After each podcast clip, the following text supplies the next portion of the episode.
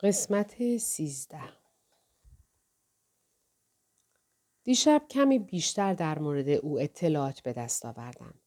بعد از آنکه او را دزدکی از در پشتی به اتاقم آوردم، در اتاق را قفل کردم و برایش روی زمین یک تشک پهن کردم.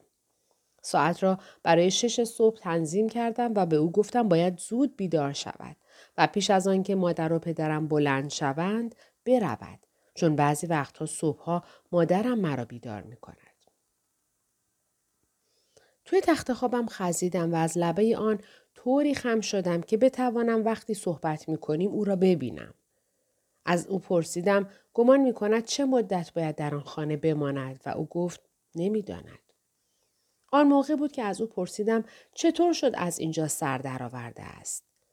چراغ اتاقم هنوز روشن بود و ما پچمش می کردیم. اما وقتی من این حرف را زدم او کاملا ساکت شد. در حالی که دستایش را زیر سرش گذاشته بود لحظه ای به من خیره شد. بعد گفت من نمی‌دونم پدر واقعیم کیه. اون هیچ وقت با من ارتباطی نداشته. همیشه فقط من و مادرم بودیم. اما اون پنج سال پیش با مردی ازدواج کرد که اصلا از من خوشش نمی اومد. ما خیلی با هم دعوا می کردیم. چند ماه پیش که من 18 سالم شد با هم دعوای سختی کردیم و اون منو از خونه انداخت بیرون. نفس عمیقی کشید. گویی دلش نمی‌خواهد توضیح بیشتری بدهد. اما بعد دوباره شروع به حرف زدن کرد. از اون موقع پیش یکی از دوستام و خانوادش میموندم اما پدرش انتقالی گرفت به کلورادو و رفتن اونجا. معلومه که نمی‌تونستن منو با خودشون ببرن. پدر و مادرش لطف کرده بودن که گذاشته بودن من پیششون بمونم و من این رو می‌دونستم. برای همین بهشون گفتم با مادرم صحبت کردم و قراره برگردم خونه. روزی که اونها رفتن من جایی نداشتم برم. رفتم خونه و به مادرم گفت دلم می‌خواد برگردم تا درسم تموم بشه. اون اجازه نداد. گفت این کار ناپدریم رو ناراحت می‌کنه. سرش را چرخاند و به دیوار خیره شد. بعد چند روزی سرگردون موندم تا اینکه این خونه رو دیدم. با خودم فکر کردم اینجا میمونم تا اینکه اتفاق بهتری بیفته یا اینکه درسم تموم بشه. ثبت نام کردم که ماه می آینده برم نیروی دریایی. برای همین تلاش می‌کنم تا اون موقع یه طوری روزگارم رو بگذرونم. تا می شش ماه مانده الن. شش ماه. وقتی حرفش تمام شد چشمهایم پر از اشک شده بود. پرسیدم چرا از کسی کمک نخواسته است. گفت این کار را کرده اما کمک کردن برای بزرگترها سختتر است تا بچه ها. و در زم او هجده سالش شده است. گفت یک نفر به او شماره تلفن چند پناهگاه را داده است. سه پناهگاه در شعاع بیسمایلی شهر ما هست اما دو تا از آنها به زنان بیخانمان تعلق دارد و آن یکی دیگر چند تخت بیشتر ندارد و تازه آنقدر دور است که نمی‌تواند هر روز از آنجا به مدرسه رفت و آمد کند. به علاوه باید مدتی طولانی در نوبت بماند تا بتواند تخت بگیرد. گفت قبلا یک بار در پناهگاه بوده است اما در این خانه قدیمی احساس امنیت بیشتری می کند تا آن پناهگاه. من که معمولا در این گونه شرایط خنگبازی در میآورم گفتم اما راه دیگه ای وجود نداره؟ نمی‌تونی به مشاور مدرسه بگی مادرت باهات چیکار کرده؟ سر تکان داد و گفت در این سن نمی‌تواند به پرورشگاه برود یا فرزند خوانده شود. او هجده سال دارد و برای مادرش هم برای آنکه نگذاشته برگردد خانه مشکلی پیش نمی آید.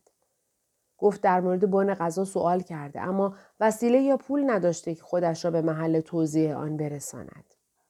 نیازی به گفتن نیست که او اتومبیل هم ندارد که بتواند شغلی پیدا کند.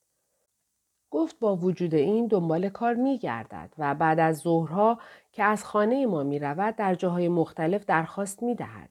اما چون نشانی یا شماره تلفنی ندارد که در فرم درخواست اعلام کند کار برایش سختتر می شود.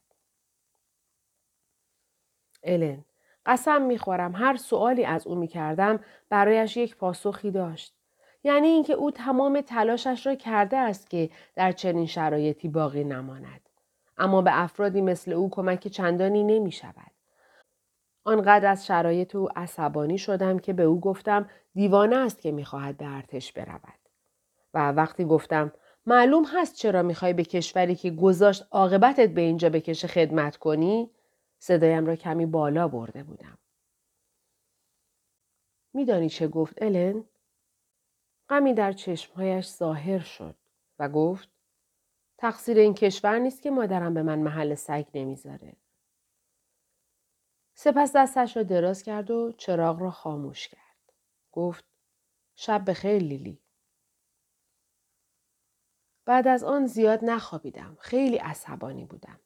اصلا نمی‌دانم از دست چه کسی عصبانی بودم. دائم به کشورمان و تمام دنیا فکر می کردم و اینکه چقدر بد است که مردم به یکدیگر بیشتر کمک نمی کنند. نمی‌دانم مردم از چه زمانی شروع کردند به اینکه فقط یکدیگر را نگاه کنند. شاید همیشه همینطور بوده است. این موجب شد به این فکر کنم که چند نفر دیگر در دنیا مثل اطلس هستند. موجب شد فکر کنم آیا در مدرسه من بچه های دیگری مثل اطلس هستند که ممکن است بی خانمان باشند یا نه؟ من هر روز به مدرسه می روم و بیشتر وقتها از آن شکایت می کنم. اما تا به حال هیچ وقت گمان نمی کردم که شاید مدرسه تنها خانه باشد که بعضی از بچه ها دارند. آنجا تنها جایی است که اطلس می تواند برود و بداند به او غذا می دهند. حالا دیگر نمی توانم به آدم های پولدار احترام بگذارم. چون می‌دانم با اراده خودشان تصمیم می‌گیرند پولشان را به جای آنکه برای کمک به مردم خرج کنند برای خریدن چیزهای مادی صرف کنند. ناراحت نشو الن. می‌دانم تو پولدار هستی اما منظورم آدمهایی مثل تو نیستند. من تمام کارهایی را که تو در برنامهت برای دیگران انجام داده ای و تمام حمایتهایت را از مراکز خیریه دیدم. اما می‌دانم تعداد زیادی از آدمهای پولدار خودخواه هستند. البته آدمهای فقیر خودخواه هم وجود دارند و آدمهای طبقه متوسط خودخواه. به پدر و مادر من نگاه کن. ما پولدار نیستیم اما مطمئنا آنقدر هم فقیر نیستیم که نتوانیم به دیگران کمک کنیم. با وجود این فکر نمی کنم پدرم تا به حال کاری برای مراکز خیریه انجام داده باشد. یادم میآید یک بار می‌خواستیم وارد سوپرمارکت بشویم و یک مرد مسن برای جمعآوری کمک برای یک مرکز خیریه زنگی را به صدا در می آورد. از پدرم پرسیدم می توانیم به او پول بدهیم یا نه و او گفت نه. گفت برای پولی که در می آورد سخت کار می کند و اجازه نمی دهد من آن را همینطوری به کسی بدهم. گفت تقصیر او نیست که دیگران نمی‌خواهند کار کنند. تمام مدتی که در فروشگاه بودیم به من توضیح می‌داد چطور مردم از دولت سوء استفاده می کنند و تا زمانی که دولت دادن اعانه به آنها را متوقف نکند مشکل حل نخواهد شد. الن من آن موقع حرفش را باور کردم. این موضوع مال سه سال پیش است و من در تمام این سالها گمان می کردم آدم های بی خانمان بیخانمان هستند چون تنبل یا معتاد به مواد مخدر هستند یا اینکه نمی‌خواهند مثل بقیه آدمها کار کنند. اما حالا می‌دانم این درست نیست. مطمئنا حرفی که او می‌زد تا حدی درست بود اما از سناریوی بدترین حالت ممکن استفاده می‌کرد. تمام کسانی که بیخانمان هستند خودشان آن را انتخاب نکردند. آنها بیخانمانند چون کمک کافی به آنها نمی شود. و مشکل افرادی مانند پدر من هستند که به جای کمک به دیگران از سناریوی بدترین حالت ممکن استفاده می کنند تا خودخواهی و طمع خود را توجیه کنند. من هرگز اینطوری نخواهم شد. به تو قول می دهم وقتی بزرگ شدم برای کمک به دیگران هر کاری انجام بدهم. من مثل تو خواهم شد الن. البته شاید مثل تو پولدار نشوم. لیلی فصل نهم دفترچه خاطرات را روی سینم می اندازم. وقتی متوجه عشقهایی می شوم که روی گونه هایم جاری شده اند، تعجب می کنم. هر بار این دفترچه را برمیدارم خیال می کنم که این بار ناراحت نخواهم شد. که تمام اینها مدتها پیش اتفاق افتاده است و من دیگر آن حسی را که آن موقع داشتم نخواهم داشت. چقدر ساده ام. این دفترچه در من به شدت این آرزو را ایجاد می کند که آدم های زیادی را که در گذشتم بودند در آغوش بگیرم. به خصوص مادرم را. زیرا در سال گذشته اصلا به سختی هایی که پیش از مرگ پدرم کشیده است فکر نکردم. می‌دانم احتمالا هنوز آزارش می‌دهند. گوشیم را بر می دارم و به او تلفن می کنم. به صفحه گوشی نگاه می کنم. چهار پیام از رایل هست. فوری ضربان قلبم تون می شود. باورم نمی شود صدای گوشیم را قطع کردم. بعد با ناراحتی چشمهایم را میچرخانم و از دست خودم عصبانی می شوم. چون نباید اینقدر هیجان زده شوم. رایل خوابی؟ رایل گمون کنم آره. رایل لیلی؟ رایل شکلک ناراحت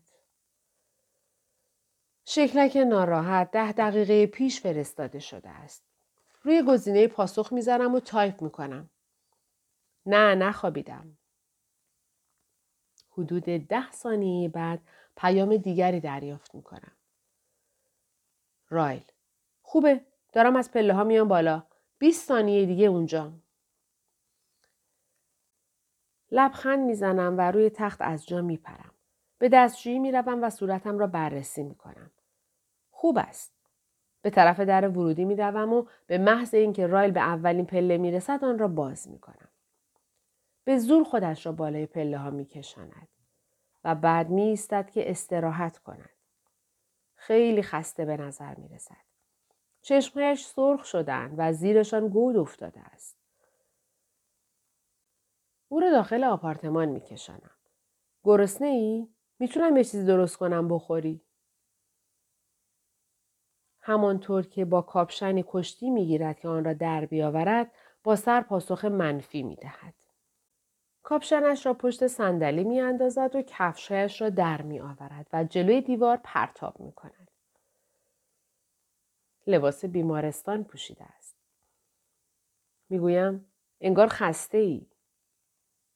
لبخند می زند. آره دستیار یه عمل جراحی 18 ساعته بودم. تعجبی ندارد که خسته است. می‌گویم چطور ممکنه؟ 18 ساعت؟ مرا به طرف خودش می‌کشد و دستم را می‌گیرد. آره اما خیلی جالب بود. یه نوآوری بود.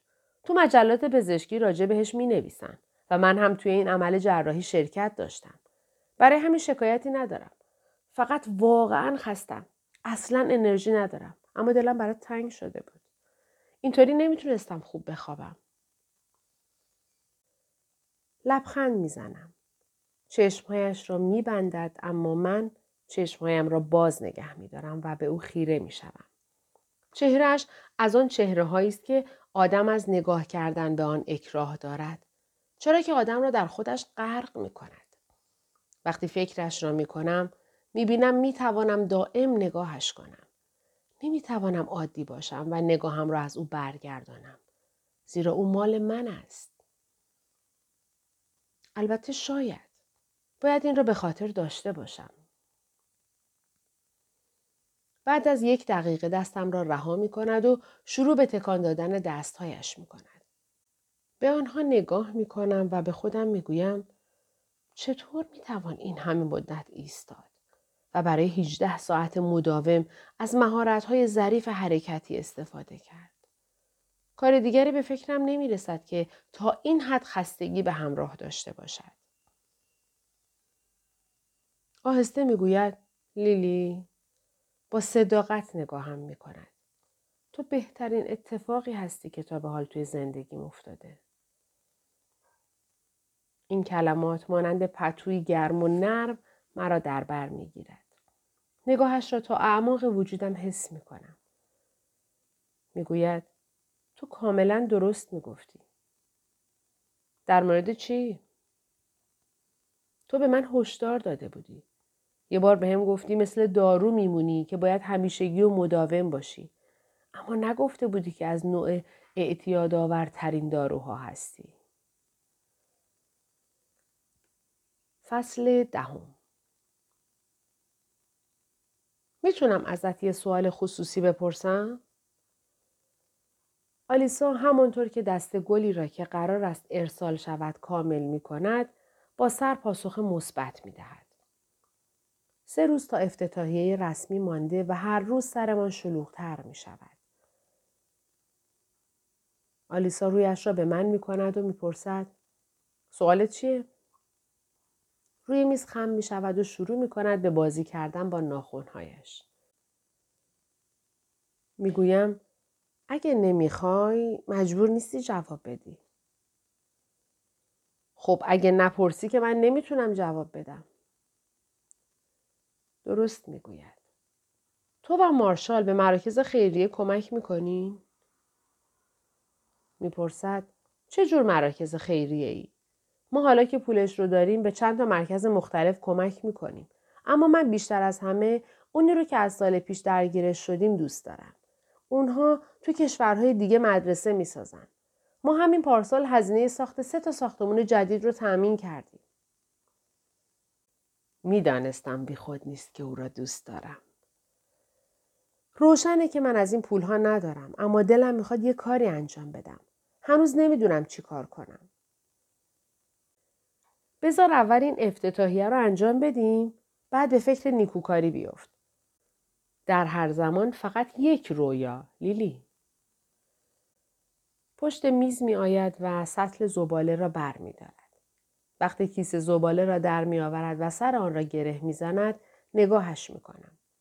این موجب می شود با خودم فکر کنم اگر او برای هر کاری گماشته دارد چرا اصلا باید بخواهد شغلی داشته باشد که ناچار شود زباله ها را بیرون ببرد و دستهایش را کثیف کند؟ می‌پرسم تو چرا اینجا کار می‌کنی؟ نگاهی به من میاندازد و لبخند می‌زند. می‌گوید چون تو رو دوست دارم. اما بعد متوجه می‌شوم لبخند کاملا از چشمهایش محو می شود. برمیگردد و می‌رود که کیسه را بیرون بیاندازد. وقتی برمیگردد هنوز با کنجکاوی نگاهش می‌کنم. دوباره همان پرسش را تکرار می‌کنم. آلیسا چرا اینجا کار می‌کنی؟ دست از کار می‌کشد و نفس آهسته ای می‌کشد. گویی قصد دارد با من صادق باشد. پشت میز برمیگردد. به آن تکیه می‌دهد و یک پایش را دور مچ پای دیگر حلقه می کند. همانطور که به پایش نگاه می کند می گوید چون من نمی‌تونم بچه دار بشم. ما دو سال همه راه ها رو امتحان کردیم اما هیچ کدومشون فایده ای نداشته. از بس تو خونه موندم و گریه کردم خسته شدم. برای همین تصمیم گرفتم فکرم رو با یه چیزی مشغول کنم. صاف می ایستد و دستهایش رو با شلوار جینش پاک می کند. و تو لیلی بلو سر منو خیلی گرم می کنی. برمیگردد و دوباره شروع می کند به بازی با همان دست گل. نیم ساعت است آن را درست می کند. یک کارت برمیدارد و روی گلها می چسباند. بعد می چرخد و گلدان را به من می دهد. به هر حال اینها برای تو هستند. معلوم است می‌خواهد بحث را عوض کند. برای همین گلها را از او می‌گیرم. منظورت چیه؟ چشمهایش را میچرخاند و با اشاره دست مرا به طرف دفترم هدایت می‌کند. روی کارت نوشته شده. برو بخونش. از واکنش عصبیش می توانم بفهمم از طرف رایل است. لبخند می‌زنم و به طرف دفترم می دوم.